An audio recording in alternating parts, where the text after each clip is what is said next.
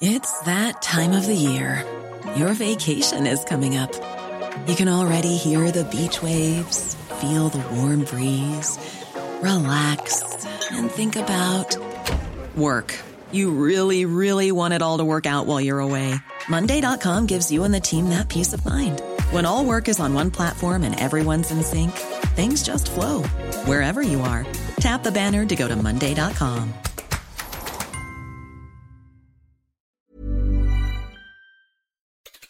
On today's Smart 7, the G20 takes place in New Delhi, rescue efforts continue after a Moroccan quake, and lots more. It's Monday, 11th of September, it's Hot Cross Bun Day, and happy birthday, Richard Ashcroft. The Smart 7. It's news, but not the news.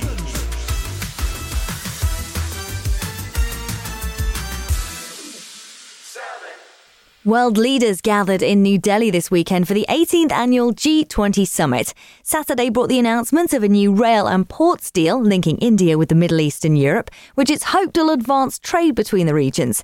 It also saw the African Union offered a permanent seat in the G20, giving them the same status as the European Union. Indian PM Narendra Modi, who chaired the summit, made the announcement. With the consent of all of you, before starting further action, I invite the President of African Union to take your place as a permanent member of G20. Sunday saw Modi meet with British PM Rishi Sunak to discuss progress on a UK India trade deal. But international business lecturer at King's College, Dr. Kamini Gupta, says any major advancements probably won't happen anytime soon. We know that the trade deal with India was this promised thing that comes out of departing from the EU. Now we get to make these relationships on our own. This is something that both countries would like to do. And Ukraine was left disappointed by a weak declaration which failed to condemn Russia's invasion. Dr. Donald Jensen is a senior advisor for Russia and Europe at the U.S. Institute of Peace. It's pretty wishy washy. And I personally would say that the declaration has been watered down from what they passed a year ago. Now, there are understandable reasons for that. This G20 includes countries of very, very different foreign policies. But I think the Russians in particular can walk away with this feeling it's good enough to sustain their international diplomatic efforts. After 75 hours on the run from Wandsworth Prison, escaped terror suspect Daniel Khalife was captured by police on Saturday and taken back into custody. He was pulled off a push bike and arrested by a plainclothes police officer on a towpath in Northolt following a three day manhunt. PM Rishi Sunak says an investigation into the escape is ongoing. As people already know, the Justice Secretary has initiated an inquiry into the circumstances of his escape, and that work will continue. But this is obviously very welcome news, and again, my thanks to the police, but also to the public. Meanwhile, Justice Secretary Alex Chalk says some other inmates are being moved out of Wandsworth Jail as a precautionary measure. Additional resources, of course, gone into Wandsworth, so there's additional uh, governor support, a former governor with particular uh, expertise in security, but also around 40 prisoners have been moved to just while we get to the bottom of what took place. A UK parliamentary researcher has been arrested under the Official Secrets Act amid allegations he was spying for China. That's according to claims made by the Sunday Times this weekend. It's thought he has several ties to senior Tory MPs and that he was involved in international affairs issues. He was one of two men arrested under the Act back in March.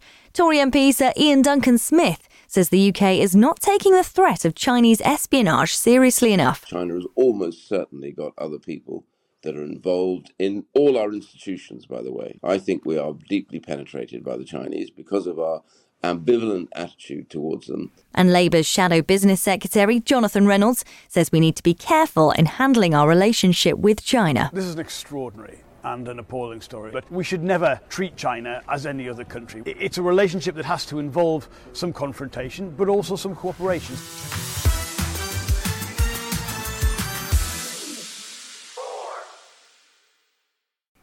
More than 2,000 people have been killed and many more injured after a 6.8 magnitude earthquake struck Morocco's capital city Marrakesh on Friday night.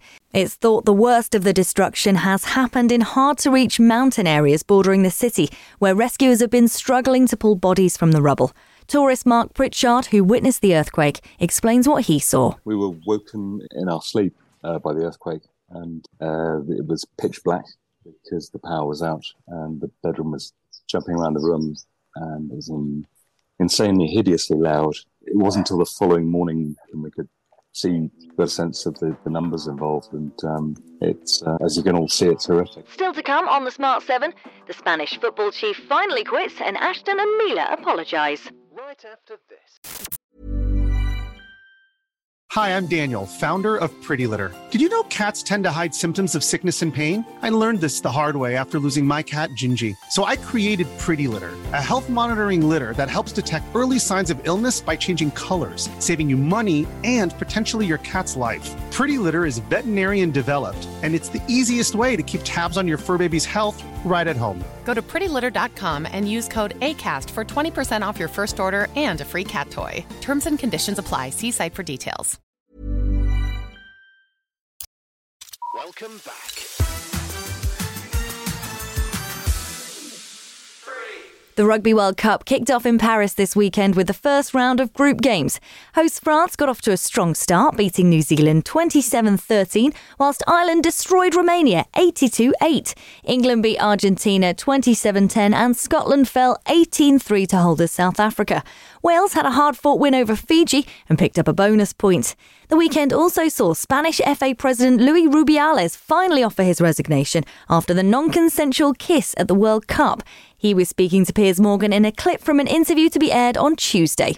Meanwhile, British running legend Sir Mo Farah finally hung up his trainers after finishing fourth in the Great North Run on Sunday morning. The four time Olympic champion explains what his retirement means to him. All I know is running, and um, that's what made me happy for so many years. I wanted to end my career at the Olympics, and that was the moment for me. I, I imagine and thinking, this is it. But it didn't go quite plan, and you move on.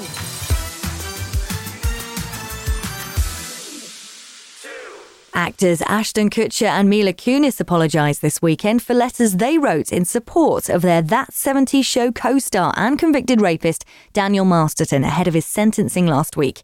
They claim the letters were intended only for the judge to read, but they faced heavy backlash, with many pointing out that Kutcher is the founder of an organisation set up to tackle sex trafficking.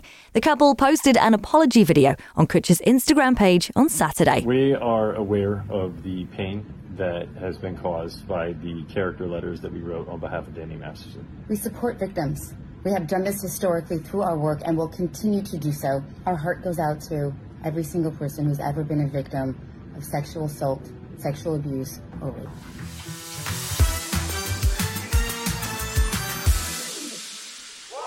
Jamie Foxx is back and looking better than ever in his latest movie, The Burial, which will be released in cinemas and on Amazon Prime next month. It sees him take on the role of unconventional personal injury lawyer Willie E. Gary as he helps a bankrupt funeral homeowner take on a major funeral company.